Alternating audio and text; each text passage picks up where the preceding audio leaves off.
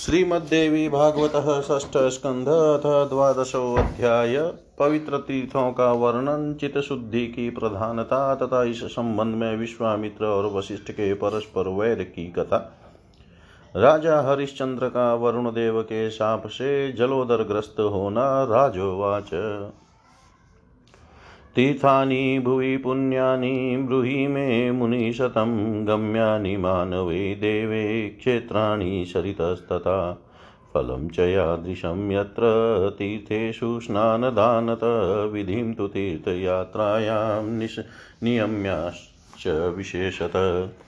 व्यासुवाच शृणुराजन् प्रवक्ष्यामि, तीर्थानि, विविधानि च, येषु तीर्थेषु देवानां प्रशस्तान्यायनानि च नदीनां जाह्नवी श्रेष्ठा, यमुना च, सरस्वती, नर्मदा, गण्डकी सिन्धुर्गौमती तमसा तथा कावेरी चन्द्रभागा च पुण्या शुभा चर्मन्वती च सुवसरयुस्तापी सा भ्रमति तथा एताश्च कथिता राजन्नन्या च शतश पुनः तासां समुद्रगाः पुण्या स्वल्पपुण्यया हि अनदिगा समुद्रगानां तः पुण्यः सर्वदोघवास्तु या मासद्वयं श्रावणादौ ताश्च सर्वा रजस्वला भवन्ति वृष्टियोगेन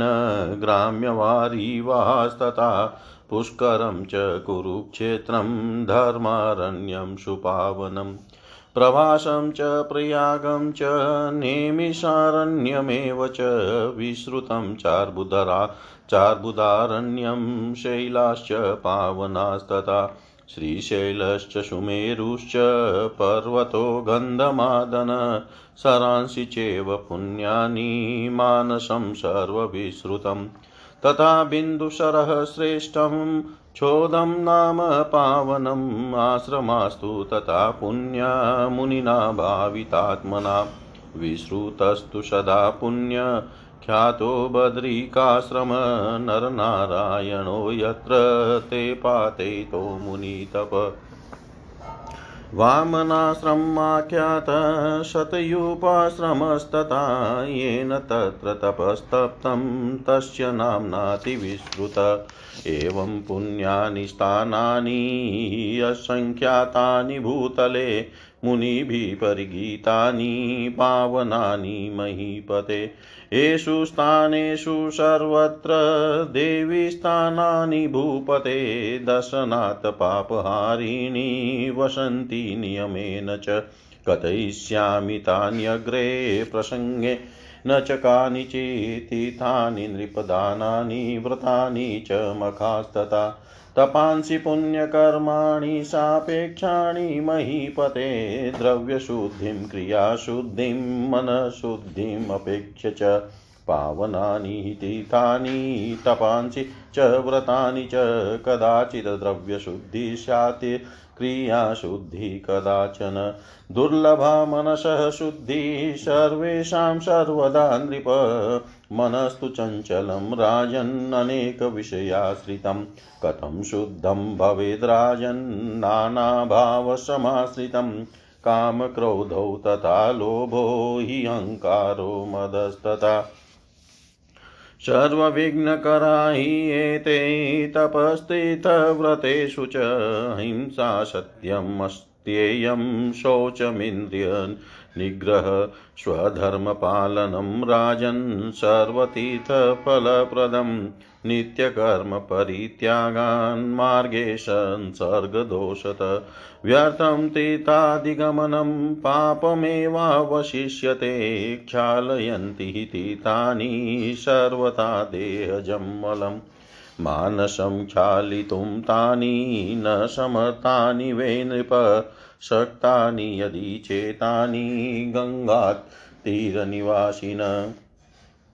मुनयो द्रोहसंयुक्ता कथं स्युभावितेश्वरा वसिष्ठसदृशा प्रव्या। विश्वामित्रादय किल रागद्वेषरताः सर्वे क्राम कामक्रोधाकुला सदा चित्तशुद्धिमयं तीतं गङ्गादिभ्योऽतिपावनम् यदि सा देवयोगेन क्षालयत्यान्तरं मलं विशेषेण तु तत्सङ्गो ज्ञाननिष्ठस्य भूपते। न वेदा न च शास्त्राणि, न व्रतानि तपांसि, न न मखा न च दानानि, चित्तशुद्धेस्तु कारणम्। वसिष्ठो भ्रमणः पुत्रो वेदविद्याविशारद रागद्वेषान्वितकर कामं गङ्गातीरसमाश्रित आडिबकं महायुद्धं विश्वामित्रवसिष्ठयो जातं निरर्थकं, द्वेषाद् द्वेना देवानां विस्मयप्रदम्। विश्वामित्रो बकस्तत्र जातपरमतापस सप्तः स तु वसिष्ठेन हरिश्चन्द्रस्य कारणात् कौशिकेन वसिष्ठोऽपि सत्वाडि देहभाकृत शापादाडिबकौ जातो तौ मुनिविशदप्रभौ निवासं प्रापतु स्थिरे सरसो मानसस्य च चक्रतु दारुणं युद्धं नक्कचञ्चुप्रताडने वर्षाणामयुतं यावतावृषिरोषसंयुतो युयुधातो मदोन्मत्तौ सिंहाविव परस्परम् राजोवाच, कथं तौ मुनिसाधुलो तापसौ धर्मतत्परौ परस्परं वैरपरौ सञ्जातौ केन हेतुना शापं परस्परं केन कारणेन महामती दन्तवतौ मितः क्लेशकारको दुःखदो नृणाम् व्यासुवाच, हरिश्चन्द्रो नृपश्रेष्ठ, स्त्रीशङ्कुतनय पुरा, बभूव रविवंशीयो रामचन्द्रस्य पूर्वज। अनपत्यः स राजर्षि वरुणाय महाक्रतुं प्रतिजज्ञै पुत्रकामो नरमेधं दुरासदम् वरुणस्तस्य सन्तुष्टो यज्ञस्य नियमे कृते ददार राज्ञस्तु भार्यां परमसुन्दरी। राजा बभूव सन्तुष्टो दृष्ट्वा भार्यां सहो भार्यां सदोहदां चकार विधिवत कर्मं गर्भसंसा संस् गर्भसंस्कारकारकम् शुश्रुवैतनयं नारी सर्वलक्षणसंयुतं मुदं प्राप नृपस्तत्र पुत्र पुत्रे जाते विशाम्पते कृतवान् जातकर्मादिसंस्कारविधिमुत्तमं ददौ हिरण्यं गा दोग्ध्री ब्राह्मणेभ्यो विशेषत। जन्मोत्सवे अतिसंवृत्ते गेहे वेयादसाम्पति आजगाम महाराज विप्रवेशधरस्तथा। पूजितः पार्थिवेनाथ दत्त्वा विधिवदासनं कार्ये पृष्ठे अब्रवीद्वाक्यं वरुणोऽस्मीति भूपतिम् कुरु यज्ञं सुतं कृत्वा पशुं परं पावनं सत्यवाग्भव राजेन्द्र सङ्कल्पस्तु त्वया कृत। तच्छ्रुत्वा वचनं राजा विह्वलोऽतिव्यथाकुल।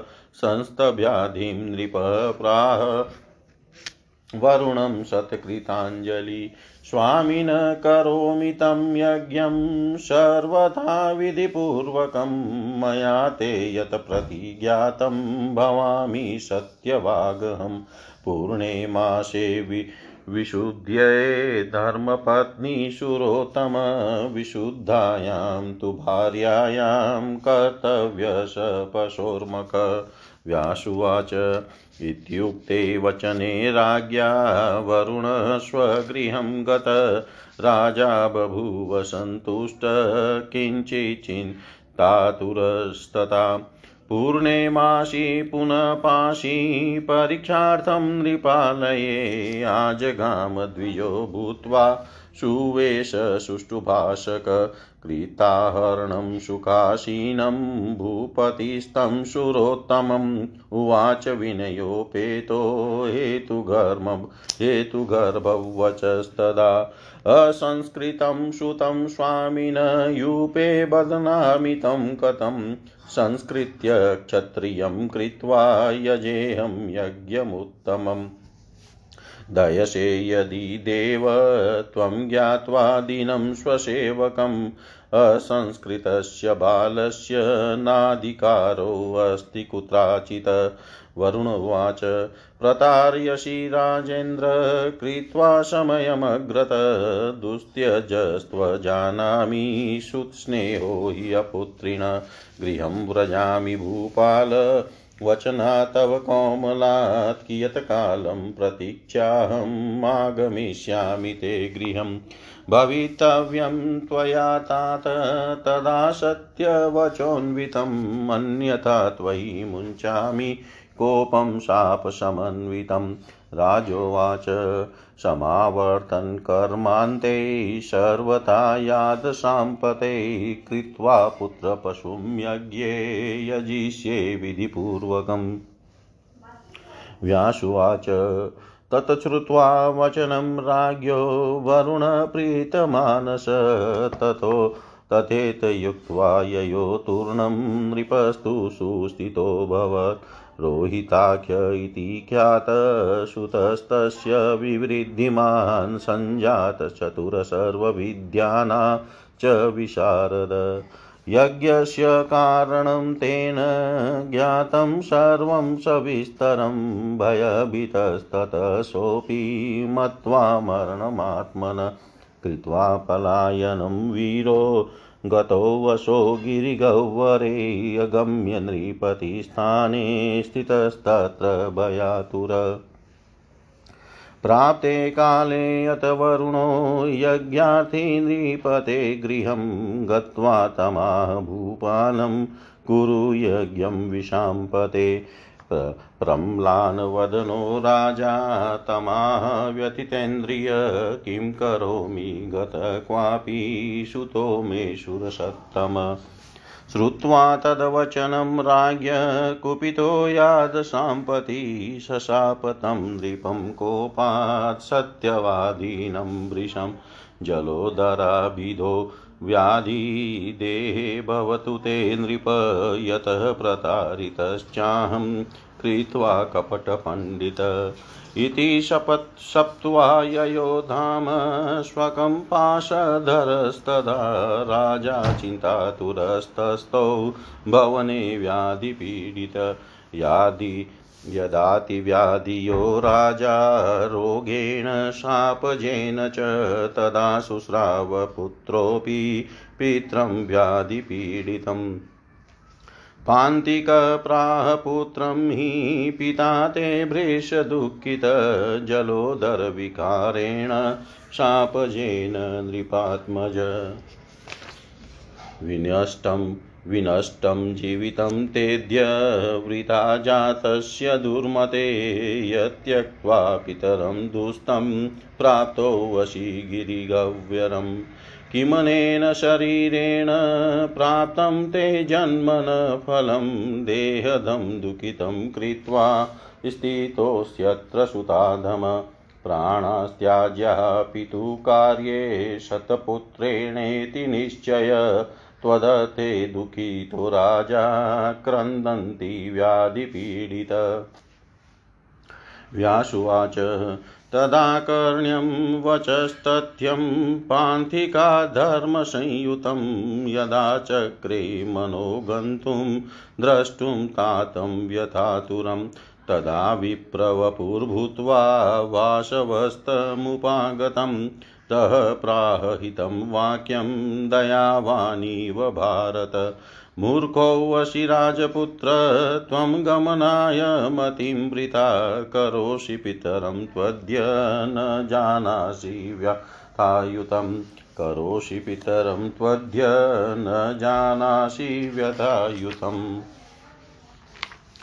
राजा बोले, हे मुनिश्रेष्ठ, अब आप मुझे मनुष्यों और देवताओं के द्वारा सेवनीय इस पृथ्वी पर स्थित पुण्य तीर्थों क्षेत्रों तथा नदियों के विषय में बताइए। उन तीर्थों में स्नान तथा दान का जैसा फल मिलता है। उसे और उसे और विशेष रूप से तीर्थ यात्रा की विधि तथा नियमों को बताइए। व्यास जी बोले, हे राजन, सुनिए। मैं उन विविध तीर्थों का वर्णन करूँगा, जिन तीर्थों में देवियों के प्रशस्त मंदिर विद्यमान है। नदियों में गंगा श्रेष्ठ है, इसी प्रकार यमुना, सरस्वती, नर्मदा, गंडकी, सिंधु, गोमती, तमसा, कावेरी, चंद्रभागा, पुण्य, शुभवेत्रवती, चर्मणवती सरयुतापी तथा साभ्रमती भी है। इन्हें मैंने बतला दिया। ये राजन, इनके अतिरिक्त सैकड़ों अन्य नदियाँ भी हैं, उनमें से समुद्र में गिरने वाली नदियाँ पुण्यमयी हैं, तथा समुद्र में न गिरने वाली नदियाँ अल्प पुण्य वाली है। समुद्रगामिनी नदियों में वे बहुत पवित्र है जो सदा जलपूरित होकर बहती है। श्रावण और भाद्रपद पर पद इन दो महीनों में सभी नदियाँ रजस्वला होती है, क्योंकि उनमें वर्षा काल के ग्रा, ग्रामीण जल प्रवाहित तो होता है। पुष्कर, कुरुक्षेत्र, धर्मारण्य, प्रभाष, प्रयाग, नैमिषारण्य और विख्यात अर्बुदारण्य, ये अत्यंत पवित्र तीर्थ हैं। इसी प्रकार श्री शैल सुमेरु और गंधमादन पवित्र पर्वत है। सरोवरों में सर्वविख्यात मान सरोवर, श्रेष्ठ बिंदु सर और पवित्र अच्छोद। सरोवर पुण्य सरोवर है। इसी प्रकार शुद्ध मन वाले मुनियों के आश्रम भी पुण्य स्थल है। विख्यात बद्रिकाश्रम सदैव पुण्यशाली आश्रम के रूप में कहा गया है, जहाँ नर नारायण नाम के दो मुनियों ने तपस्या की थी।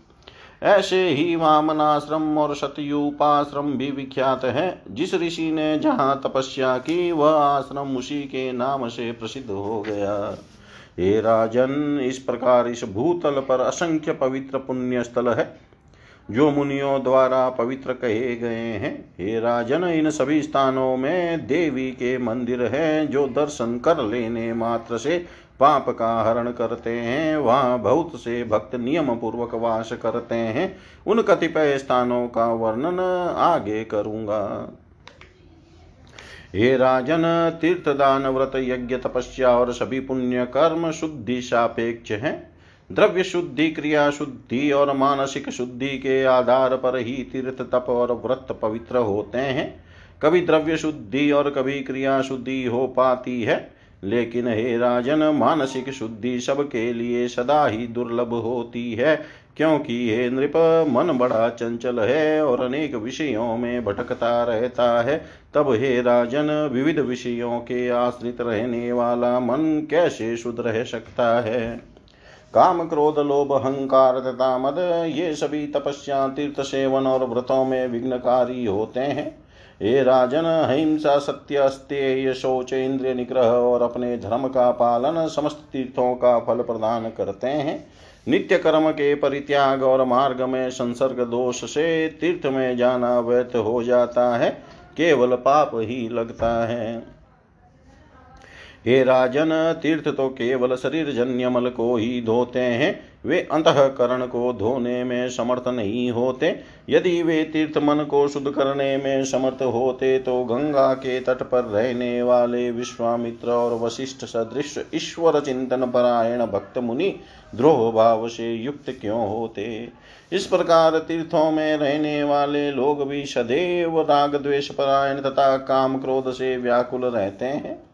अतः चित शुद्धि रूपी तीर्थ गंगा आदि तीर्थों से भी अधिक पवित्र है। हे राजन, यदि देव योग से ज्ञान निष्ठ पुरुष का सत्संग प्राप्त हो जाए तो वह आंतरिक मैल को भी धो देता है। हे राजन वेद शास्त्र व्रत, तप, यज्ञ तथा दान ये चित्त की शुद्धि के कारण नहीं है।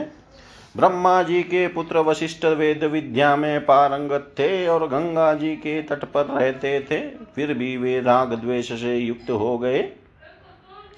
विश्वामित्र और वशिष्ठ के मध्य देवताओं को भी विस्मय में डाल देने वाला आड़ीपक नामक महायुद्ध हुआ, जो द्वेष के कारण व्यर्थ ही हुआ था। उस युद्ध में परम तपस्वी विश्वामित्र बक हुए थे। उन्हें वशिष्ठ ने हरिश्चंद्र के कारण साप दे दिया था। विश्वामित्र ने भी वशिष्ठ को सांप देकर आड़ी पक्षी के देह वाला बना दिया। इस प्रकार निर्मल कांति वाले वे दोनों मुनि साप के कारण आड़ी और बक पक्षी के रूप में हो गए। वे मान सरोवर के तट पर रहने लगे और वहाँ नखों और चौंच के प्रहार से भयंकर युद्ध करते रहे। वे दोनों ऋषि मदोन्मत सिंहों के समान रोष युक्त होकर दस हज़ार वर्षों तक आपस में युद्ध करते रहे। राजा बोले, श्रेष्ठ तपस्वी और धर्मपरायण, वे दोनों मुनि श्रेष्ठ किस कारण परस्पर वैर परायण हुए? उन दोनों बुद्धिमान ऋषियों ने किस कारण से एक दूसरे को शाप दिया, जो मनुष्यों के लिए कष्टकारक और दुखदायक सिद्ध हुए? व्यास जी बोले पूर्व काल में सूर्य वंश में त्रिशंकु के पुत्र हरिश्चंद्र नामक एक श्रेष्ठ राजा हुए जो रामचंद्र जी के पूर्वज थे। वे राजसी संतानहीन थे, अतः पुत्र की कामना से वरुण देव की प्रसन्नता के लिए उन्होंने नरमेद नामक दुष्कर महायज्ञ करने की प्रतिज्ञा की। उस यज्ञ का व्रत लेने से वरुण देव उन पर प्रसन्न हो गए और राजा की परम रूपवती भार्या ने गर्भ धारण किया। रानी को गर्भवती देख कर राजा प्रसन्न हुए और उन्होंने विधि पूर्वक गर्भ को संस्कारित करने वाला कर्म संपन्न कराया। हे राजन, रानी ने समस्त शुभ लक्षणों से संपन्न पुत्र को जन्म दिया। पुत्र के उत्पन्न होने पर राजा बहुत प्रसन्न हुए। उन्होंने जात कर्म आदि संस्कार की उत्तम विधि संपन्न की। ब्राह्मणों को विशेष रूप से स्वर्ण और पयस्विनी गौवें प्रदान की। हे महाराज, जब घर में जन्मोत्सव धूमधाम से मनाया जा रहा था, उसी समय ब्राह्मण का वेश धारण करके वरुण देव आए। आसन प्रदान करके राजा ने विधिवत उनकी पूजा की। आगमन के विषय में पूछे जाने पर मैं वरुण हूँ, यह वाक्य उन्होंने राजा से कहा। हे राजेंद्र, जैसा आपने संकल्प किया था, अब अपने पुत्र को बलि पशु बनाकर परम पवित्र यज्ञ कीजिए और सत्यवादी बनिए। उनकी यह बात सुनकर राजा व्यथा से व्याकुल तथा विह्वल हो गए। पुनः अपनी मनोव्यथा को शांत करके उन्होंने श्रद्धा पूर्वक हाथ जोड़कर वरुण देव से कहा हे स्वामीन, मैंने कहा, मैंने जिस यज्ञ का संकल्प लिया है, उस यज्ञ में विधि पूर्वक करूँगा और सत्यवादी होऊँगा।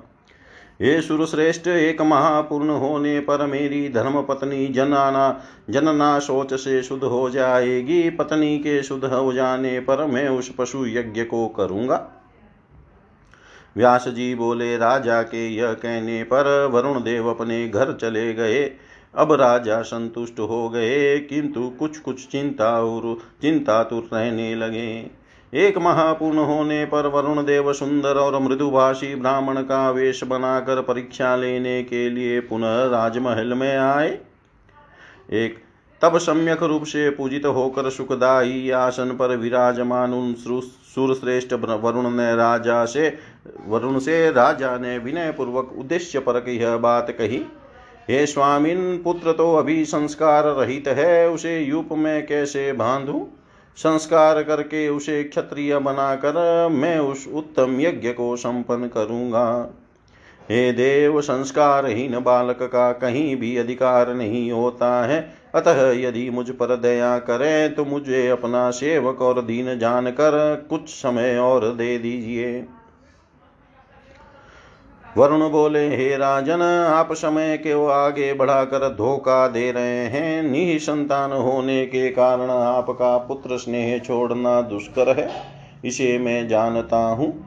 हे राजेंद्र, आपकी मधुर वाणी सुनकर मैं घर जा रहा हूँ। कुछ समय तक प्रतीक्षा करके मैं पुनः आपके घर आऊँगा। हे तात समय आपको अपनी बात को सत्य सिद्ध करना होगा। अन्यथा मैं क्रुद्ध होकर आपको साप दे दूँगा। राजा बोले, हे जलादीनाथ, मैं समावर्तन संस्कार हो जाने पर पुत्र को यज्ञ पशु बनाकर विधि पूर्वक यज्ञ करूँगा। व्यास जी बोले, राजा का यह वचन सुनकर वरुण देव प्रसन्न होकर, ठीक है, ऐसा कहकर तुरंत चले गए और राजा भी स्वस्थ चित हो गए। इधर राजा का रोहित नामक वह पुत्र बड़ा हो गया। वह बुद्धिमान और समस्त विद्याओं में पारंगत हो गया। उसे यज्ञ का सब कारण विस्तार पूर्वक ज्ञात हो गया। तब वह अपनी मृत्यु जानकर अत्यंत भयभीत हो गया। एक दिन वह बालक राजमहल से भाग कर एक गम्य पर्वत की गुफा में चला गया और भयग्रस्त होकर वहाँ रहने लगा। समय आने पर वरुण देव की, वरुण देव यज्ञ की अभिलाषा से राजमहल में पहुंचकर उन राजा से बोले, हे राजन, यज्ञ कीजिए। यह सुनकर उदास मुख वाले राजा ने व्यतीत होकर उनसे कहा हे सुश्रेष्ठ मैं क्या करूँ? मेरा पुत्र कहीं चला गया। राजा की यह बात सुनकर जलचरों के अधिपति वरुण देव ने क्रुद्ध होकर असत्यवादी राजा को शाप दे दिया। कपट विशारद, हे राजन, तुमने प्रतिज्ञा करके मुझे धोखा दिया है, अतः तुम्हारे शरीर में जलोदर नामक रोग हो जाए। ऐसा साप देकर पासधारी वरुण देव ने, वरुण देव अपने लोक को चले गए और रोग से पीड़ित होकर राजा अपने महल में चिंतित रहने लगे। जब सापजन्य रोग से राजा बहुत व्यथित हो गए, तब उनके पुत्र ने भी पिता के रोग पीड़ित होने की बात सुनी। किसी पथिक ने उससे कहा कि कहा, हे राजपुत्र, साप के कारण जलोदर रोग से ग्रस्त तुम्हारे पिता बहुत अधिक दुखी हैं। हे दुर्बुद्धि, तुम्हारा जीवन नष्ट हो गया, तुम्हारा जन्म लेना व्यर्थ है, क्योंकि तुम अपने पिता को दुखी अवस्था में छोड़कर पर्वत की गुफा में छिपे हो। हे कुपुत्र, तुम्हारे इस शरीर से तुम्हारे जन्म लेने का क्या लाभ है, जो तुम अपने पिता को दुखी करके यहाँ रह रहे हो? राजा हरिश्चंद्र तुम्हारे लिए दुखी और व्याधि से पीड़ित होकर विलाप कर रहे हैं। पिता के लिए सतपुत्र को प्राणों तक का त्याग कर देना चाहिए, यह सिद्धांत है। व्यास जी बोले, तब पथिक की धर्म संगत बात सुनकर जैसे ही रोहित ने पीड़ाग्रस्त अपने पिता को देखने के लिए जाने का विचार किया, वैसे ही ब्राह्मण का रूप धारण करके इंद्र वहाँ गए। हे बारह उन्होंने दयालु की भांति एकांत में हित की यह बात कही। हे राजकुमार, तुम मूर्ख हो, जो वहाँ जाने का व्यर्थ विचार कर रहे हो, तुम नहीं जानते कि तुम्हारे पिता तुम्हारे लिए क्यों दुखी है। इति श्रीमद्भागवते महापुराणे अष्टादशसाहस्रयां संहितायां पञ्च सहितायां षष्ठस्कन्धे हरिश्चन्द्रस्य जलोदरव्याधिपीडावर्णनं नाम द्वादशोऽध्याय सर्वं श्रीशां सदाशिवार्पणम् अस्तु। ॐ विष्णवे नमः, ॐ विष्णवे नमः, ॐ विष्णवे नमः। श्रीमद्देवी भागवत षष्ठ स्कंध त्रयोदशोऽध्याय राजा हरिश्चंद्र का सुनः क्षेप को यज्ञ ही पशु बनाकर यज्ञ करना विश्वामित्र से प्राप्त वरुण मंत्र के जप से सुनः शेप का मुक्त होना। परस्पर साप से विश्वामित्र और वशिष्ठ का बक तथा आड़ी होना। इंद्र उवाच, साहसं कृतवान् राजा, पूर्वं यत्कथितो मख वरुणाय प्रतिज्ञात, पुत्रं कृत्वा पशुं प्रियम्। गते त्वयि पिता पुत्रं वदद्वायुपे अगृह्ण पुनः पशुं कृत्वा महाबुद्धे वदिष्यति व्यतातुर।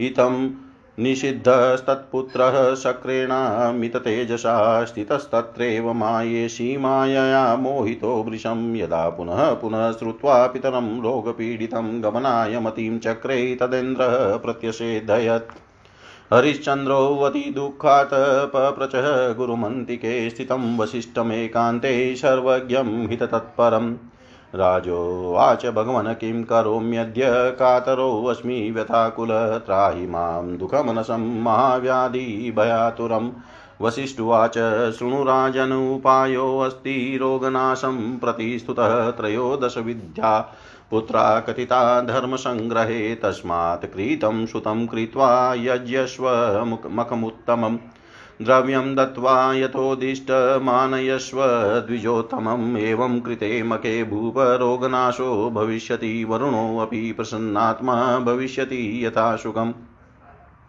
व्यासुवाच इति तस्य वचः श्रुत्वा राजा प्रोवाच मन्त्रिणम् अन्वेषय महाबुद्धे विषयेष्वति यत्नत कदाचित् कोऽपि लोभार्ति ददाति स्वसुतं पिता समानय धनं दत्त्वा यावत् प्रार्थयते अप्यशो। सर्वथैव समानेयो यज्ञाते द्विजबालकः न कार्यां कर्पणा, कृपणा बुद्धिस्त्वया मत्कार्यहेतवे प्रार्थयनीयस्त्वया पुत्र कस्यचिद् द्विजवादिन।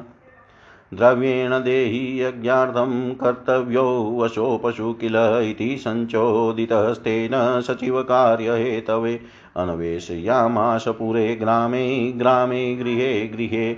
एवमन्वेषतस्तस्य विषये कश्चिदातुरनिधनस्त्रीसुतश्चासीज्जि गतेति मानामतः तस्य पुत्रं शुनशेपं मध्यमं मन्त्रिशतम् आनयामाश दत्त्वार्थं प्रार्थितं यद्धनं तदा समानीय शुनशेपं सचिवकार्यतत्पर राज्ञे निवेदयामाश पशुयोग्यं द्विजात्मजम् राजातिमुदितस्तेन विप्राणानि सर्वतः कार्यामाश संभारान्यज्ञार्थं वेदवित्तमान् प्रारब्धे तु मखे तत्र विश्वामित्रो महामुनि। बद्धं दृष्ट्वा सुनश्चेपं निशिषेध नृपं तदा राजन्माशासं काशीन्मुञ्चेनं द्विजबालकम् प्रार्थयाम्यमायुष्मन् सुखं ते अद्य भविष्यति, क्रन्दन्त्ययं सुनशेप करुणा माँ दुनोत्यपि दयाभावान् भव राजेन्द्र कुरु मे वचनं नृप, परदेहस्य रक्षायै स्वदेहं ये दयापरा।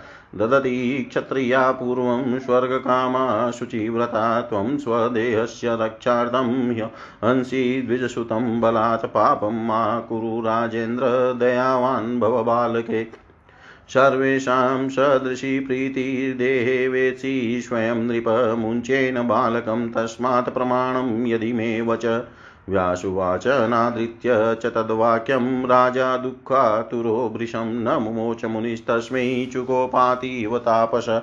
उपदेशं ददौ तस्मै शून्नशेपाय कौशिकमन्त्रं पाशधरस्याथ दयावान् वेदवितम् शुनक्षेपोऽपि तं मन्त्रमसकृद्वदकर्षितः प्लतु प्लुतस्वरेण चुक्रोश संस्मरन् वरुणं वृषं स्तुवन्तं मुनिपुत्रं तं ज्ञात्वा वै यादसाम्पति तत्रागत्य शुनशेपं मुमोच करुणान्वः रोगहीनं नृपं कृत्वा वरुण स्वगृहं ययो विश्वामित्रस्तु तं पुत्रं कृतवान् मोचितं मृते न कृतं वचनं राज्ञा कौशिकस्य महात्मनः रोषं दधार मनसा राजोपरि सगादिज एकस्मिन् समये राजा यारूढो वनं गतः शुकरं हन्तु कामस्तु मध्याह्ने कौशिकी तटे। वृद्धब्राह्मणवेषेण विश्वामित्रेण वञ्चितः सर्वस्वं प्रार्थितः तस्य गृहीतं राज्यमद्भुतं। पीडितो वशो हरिश्चन्द्रो यजमानो यथो वृषं वसिष्ठकौशिकं प्राह वने प्राप्तं यदृच्छया। क्षत्रियाधमदुर्बुद्धे वृथा ब्राह्मणवेशभृतः बकधर्मवृथा किं त्वं गर्वं वहसि कस्मात् त्वया नृपश्रेष्ठो यजमानो ममाप्यशोऽपराधं विना जाल्मगमितो दुःखमद्भुतं। बकध्यानपरो यस्मात् वै बको भव इति शप्तो वसिष्ठेन कौशिकप्राहतं पुनः। त्वं प्याडीर्भवायुष्मन् बकोऽहं यावदेव हि व्यासुवाच एवं परस्परं दत्त्वा शापं तौ क्रोधपीडितो अण्डजौ तरसा जातौ सरस्याडीबको मुनि एकस्मिन् पादपे नीडं कृत्वाशो बकरूपभाक् विश्वामित्रस्थितिस्तत्र दिव्ये सरसि मानसे अन्यस्मिन् पादपे कृत्वा वसिष्ठो निडमुत्तमम् आडिरूपधरस्तस्तान् वन्योन्यं द्वेषतत्परो दीने दीने तौ सङ्ग्रामं चक्रतु क्रोधसंयुतो दुःखदं सर्वलोकानां क्रन्दमाना बुभो वृशम् चञ्चु चञ्चुपक्षप्रहारेस्तु नखाघाते परस्परं जघ्नन्तु रुधिर्क्लीनौ पुष्पिताविव किंसुकौ एवं बहूनि वर्षाणि पक्षिरूपधरो मुनि स्थितो तत्र महाराज शापपाशेन्यन्त्रितो राजोवाच कथं मुक्तो मुनिश्रेष्ठो स्वापाद्वसिष्ठकौशिकी तन्ममाचक्ष्वविप्रस्यै परं कौतूहलं हि मे व्यासुवाच युध्यमा दृष्ट् दृष्ट्वा ब्रह्मालोकपितामह तत्रा जगामा निमिषैवृतः सर्वे दयापरे तावाश्वास्य जगत्कर्ता युद्धतो विनिवार्य च शापं समोचयामाश तयो क्षिप्तं परस्परं। ततो जग्मुसुरा सर्वैश्वानि दिष्णीयानि पद्मभू। सत्यलोकं जगामाशु हंसारूढ प्रतापवान् विश्वामित्रोऽप्या। गातूर्णं वसिष्ठश्वाश्रमगतः मितः स्नेहं ततः कृत्वा प्रजापत्युदेशत। मैत्रा वरुणा वरुणीनाप्येव कृतं युद्धं कारणं कौशिकेन समं भूपदुगदं च परस्परं को नाम मानवो लोके देवो वा दानवोऽपि वा। अहङ्कारजयं कृत्वा सर्वदा सुखभाग् भवेत्, तस्माद् राजाश्चित्तशुद्धिमहतामपि दुर्लभा। यत्नेन साधनीया सा तद्विहीनं निरर्थकं तीर्थं दानं तपः सत्यं यत्किञ्चित् धर्मसाधनम्। श्रद्धा त्रिविधा प्रोक्ता सात्विकी राजसी तथा तामसी सर्वदेहेषु देहिनां धर्मकर्मसु। सात्विकी दुर्लभा लोके यथोक्तफलदा सदा तद तद तदर्थफलदा प्रोक्ता राजसी विधिसंयुता तामसी त्वफला राजन्तु कीर्तिकरी पुनः कामक्रोधाभिभूतानां जनानां नृपशतम्। वासनारहितं कृत्वा तच्चित्तं श्रवणादिनातीतादिषु वशे नित्यं देवी पूजन तत्पर। देवी नामानि वचसा गृह्यस्तस्या गुणान् स्तुवन् ध्यायस्तस्याः पदाम्भोजं कलिदोषभयार्दित एवं तु कुर्वतस्तस्य न कदाचित् कले कलेर्भयम् अनायासेन संसारान्मुच्यते पातकी जन अनायासेन संसारान्मुच्यते पातकी जन। इंद्र बोले पूर्व काल में राजा ने वरुण देव से यह प्रतिज्ञा की थी कि मैं अपने प्रिय पुत्र को यज्ञ ही पशु बनाकर यज्ञ करूँगा। यह उन्होंने बड़ा साहस किया था। हे महामते, तुम्हारे वहाँ जाने पर रोग से दुखी तुम्हारे निर्दयी पिता तुम्हें यज्ञ ही पशु बनाकर युप में बाँध कर मार डालेंगे। अमित तेजस्वी इंद्र के द्वारा इस प्रकार रोक दिए जाने पर माहेश्वरी की माया से अत्यंत मोहित होकर वह राजपुत्र वहीं रुक गया। इस प्रकार जब जब वह पिता को रोग से पीड़ित सुनकर जाने का विचार करता था, तब तब इंद्र उसे रोक देते थे। एक दिन राजा हरिश्चंद्र ने अत्यंत दुखी होकर एकांत में बैठे हुए सर्वज्ञ और कल्याणकारी गुरु वशिष्ठ के पास जाकर पूछा, राजा बोले, हे भगवान, मैं क्या करूँ? मैं अत्यंत भयभीत और कष्ट से पीड़ित हूँ। इस महाव्याधि से पीड़ित मुझे दुख चित्त की रक्षा कीजिए। वशिष्ठ जी बोले, हे राजन, सुनिए रोग नाश का एक प्रशस्त उपाय है। धर्म शास्त्र में तेरह प्रकार के पुत्र कहे गए हैं। इसलिए किसी ब्राह्मण के उत्तम बालक को उसका मनोभिलषित धन देकर क्रय करके उसे ले आइए और उत्तम यज्ञ को संपन्न कीजिए। हे राजन, इस प्रकार यज्ञ करने से आपका रोग नष्ट हो जाएगा और वरुण देव भी हर्षित होकर प्रसन्नचित हो जाएँगे। व्यास जी बोले, उनकी ऐसी बात सुनकर राजा ने मंत्री से कहा, हे महामते, सभी स्थानों में प्रयत्न पूर्वक पता लगाइए। यदि कोई लोभी पिता अपने पुत्र को देता है तो वह जितना धन मांगे उतना देकर उसे ले आइए। सब प्रकार के प्रयास करके यज्ञ के लिए ब्राह्मण बालक लाना ही चाहिए। मेरे कार्य में तुम्हें किसी भी प्रकार का बुद्धि शौथिल्य नहीं करना चाहिए। तुम्हें प्रत्येक ब्राह्मण से प्रार्थना करनी चाहिए कि धन लेकर राजा को पुत्र दे दीजिए। उसे यज्ञ के लिए यज्ञ ही पशु बनाना है। उन राजा से यह आदेश प्राप्त कर, मंत्री ने यज्ञ कार्य के लिए राज्य के प्रत्येक गाँव तथा घर में पता लगाया। इस प्रकार राज्य में पता लगाते हुए उसे अजीर्गत नामक एक दुखी और निर्धन ब्राह्मण मिला, जिसके तीन पुत्र थे। उस ब्राह्मण ने जितना धन मांगा, उतना देकर वह मंत्री श्रेष्ठ उसके मजले पुत्र सुनशेप को ले आया। कार्य कुशल मंत्री ने पशु योग्य ब्राह्मण पुत्र सुनह शेप को लाकर राजा को समर्पित कर दिया। इससे अत्यंत प्रसन्न होकर राजा ने वेदज्ञ ब्राह्मणों को बुलाकर यज्ञ के लिए सामग्री एकत्र करवाई। यज्ञ के प्रारंभ होने पर महामुनि विश्वामित्र ने वहाँ पुनः सुनह शेप को बंधा देख कर राजा को मना करते हुए कहा हे राजन, ऐसा साहस न कीजिए, इस ब्राह्मण बालक को छोड़ दीजिए। हे आयुष्मन, हे, मैं प्रार्थना करता हूँ, इससे आपको सुख की प्राप्ति होगी। यह सुना शैप क्रंदन कर रहा है, अत करुणा मुझे बहुत व्यतीत कर रही है। हे राजेंद्र, मेरी बात मानिए, हे नृप दयावान बनिए। पूर्व काल में स्वर्ग के इच्छुक पवित्र व्रति तथा दया परायण तो क्षत्रिय गण थे वे दूसरों के शरीर की रक्षा के लिए अपने प्राण दे देते थे और आप अपने शरीर की रक्षा के लिए बलपूर्वक ब्राह्मण पुत्र का वध कर रहे हैं। हे राजेंद्र, पाप मत कीजिए और इस बालक पर दयावान होइए। हे राजन, अपने देह के प्रति सभी को एक जैसी प्रीति होती है। यह बात आप स्वयं जानते हैं। यदि आप मेरी बात को प्रमाण मानते हैं तो इस बालक को छोड़ दीजिए। व्यास जी बोले, दुख से अत्यंत पीड़ित राजा ने मुनि की बात का अनादर करके उस बालक को नहीं छोड़ा। इससे वे तपस्वी मुनि उनके ऊपर अत्यंत क्रुद्ध हो गए। वेद वेताओं में श्रेष्ठ उन दयालु विश्वामित्र ने सुन शेप को पाशधारी वरुण देव के मंत्र का उपदेश दिया। अपने वध के भय से व्याकुल सुन शेप भी वरुण देव का स्मरण करते हुए उच्च स्वर से बार बार मंत्र का जप करने लगा। जलचरों के अधिपति करुणा सिंधु, वरुण देव ने वहाँ आकर स्तुति करते हुए उस ब्राह्मण पुत्र सुनशेप को छुड़ा दिया और राजा को रोग मुक्त करके वे वरुण देव अपने लोक को चले गए। विश्वामित्र ने उस बालक को मृत्यु से मुक्ति प्रदान कर दी। राजा राजा ने महात्मा विश्वामित्र की बात नहीं मानी, अतः वे घादी पुत्र विश्वामित्र मन ही मन राजा के ऊपर बहुत क्रुद्ध हुए। एक समय राजा घोड़े पर सवार होकर वन में गए। वे सुअर को मारने की इच्छा से ठीक दोपहर के समय कौशिकी नदी के तट पर पहुँचे। वहाँ विश्वामित्र ने वृद्ध ब्राह्मण का वेश धारण करके छल पूर्वक उनका सर्वस्व मांग लिया और उनके महान राज्य पर अपना अधिकार कर लिया।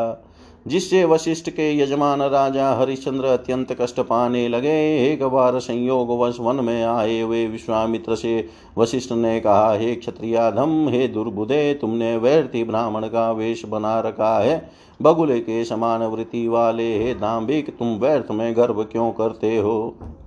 हे जालम, तुमने मेरे यजमान नृपश्रेष्ठ हरिश्चंद्र को बिना अपराध के, बिना अपराध के महान कष्ट में क्यों डाल दिया? तुम बगुले के समान ध्यान परायण हो, अतः तुम बक, बगुला हो जाओ। वशिष्ठ के द्वारा इस प्रकार साप प्राप्त विश्वामित्र ने उनसे कहा ये आयुष्मान, जब तक मैं बक रहूँगा, तब तक तुम भी आड़ी पक्षी बनकर रहोगे। व्यास जी बोले, इस प्रकार क्रोध से व्याकुल उन दोनों मैंने एक दूसरे को शाप दे दिया और एक सरोवर के समीप वे दोनों मुनि आड़ी और बक के रूप में अंडों से उत्पन्न हुए दिव्य मनो मान सरोवर के तट पर एक वृक्ष पर घोसला बनाकर बक रूपधारी विश्वामित्र और एक दूसरे वृक्ष पर उत्तम घोसला बनाकर आड़ी रूपधारी वशिष्ठ परस्पर द्वेष परायण होकर रहने लगे। वे दोनों कोपाविष्ट होकर प्रतिदिन घोर क्रंदन करते हुए सभी लोगों के लिए दुखदायी युद्ध करते थे। वे दोनों चौंच और पंखों के प्रहार तथा नखों के आघात से परस्पर चोट पहुंचाते थे। रक्त से लथपथ वे दोनों खिले हुए किंसुक के फूल जैसे प्रतीत होते थे। हे महाराज, इस प्रकार पक्षी रूपधारी दोनों मुनि साप रूपी पाश में जकड़े हुए वहाँ बहुत वर्षों तक पड़े रहे। राजा बोले, हे विप्र से, वे दोनों मुनि श्रेष्ठ वशिष्ठ और विश्वामित्र साप से किस प्रकार मुक्त हुए? यह मुझे बताइए, मुझे बड़ा कौतूहल है। व्यास जी बोले, लोक पितामह, ब्रह्मा जी, उन दोनों को युद्ध करते देख कर समस्त दयापरायण देवताओं के साथ वहाँ आए। सृष्टिकर्ता ब्रह्मा जी ने उन दोनों को समझाकर युद्ध से विरत करके परस्पर दिए गए साप से भी मुक्त कर दिया। इसके बाद सभी देवगण अपने अपने लोकों को चले गए। कमल योनि प्रतापी ब्रह्मा जी शीघ्र हंस पर आरूढ़ होकर सत्यलोक को चले गए और प्रजापति के उपदेश से परस्पर स्नेह करके विश्वामित्र तथा वशिष्ठ जी भी अपने अपने आश्रमों को शीघ्र चले गए। हे राजन, इस प्रकार मैत्रा वरुणी वशिष्ठ ने भी अकारण ही विश्वामित्र के साथ परस्पर दुखप्रद युद्ध किया था। इस संसार में मनुष्य देवता या दैत्य कौन ऐसा है जो अहंकार पर विजय प्राप्त कर सदा सुखी रह सके? अतः राजन, चित्त की शुद्धि महापुरुषों के लिए भी दुर्लभ है। उसे प्रयत्न पूर्वक शुद्ध करना चाहिए। उसके बिना तीर्थ यात्रा, दान, तपस्या, सत्य आदि जो कुछ भी धर्म साधन है, वह सब निरर्थक है। सबके देहों में तथा प्राणियों के धर्म कर्मों में सात्विकी, राजसी और तामसी यह तीन प्रकार की श्रद्धा कही गई है। इनमें यथोक्त फल देने वाली सात्विकी श्रद्धा जगत में सदा दुर्लभ होती है। विधि विधान से युक्त राजसी श्रद्धा उसका आधा फल देने वाली कही गई है। हे राजन, काम क्रोध के वशीभूत पुरुषों की श्रद्धा तामसी होती है। हे नृपश्रेष्ठ, वह फल विहीन होती है और कीर्ति करने वाली भी नहीं होती। कलयुग के दोष, दोषों से भयभीत व्यक्ति को कथा, श्रवण आदि के द्वारा चित्त को वासना रहित करके देवी की पूजा में तत्पर रहते हुए, वाणी से देवी के नामों को ग्रहण करते हुए, उनके गुणों का कीर्तन करते हुए तथा उनके चरण कमल का ध्यान करते हुए तीर्थ आदि में नित्य वास करना चाहिए। ऐसा करने में उसे कभी कलयुग का भय नहीं होगा। इससे पापी प्राणी भी अनायास ही संसार से मुक्त हो जाता है। इति श्रीमद्देवी भागवते महापुराणे अष्टादशसहस्रयां संहितायां षष्ठस्कन्धे आडिबकयुध वर्णनसहितं देवीमात्म्यवर्णनं नाम त्रयोदशोऽध्याय। सर्वं श्रीशां सदाशिवार्पणम् अस्तु। ॐ विष्णवे नमः ॐ विष्णवे नमः ॐ विष्णवे नमः।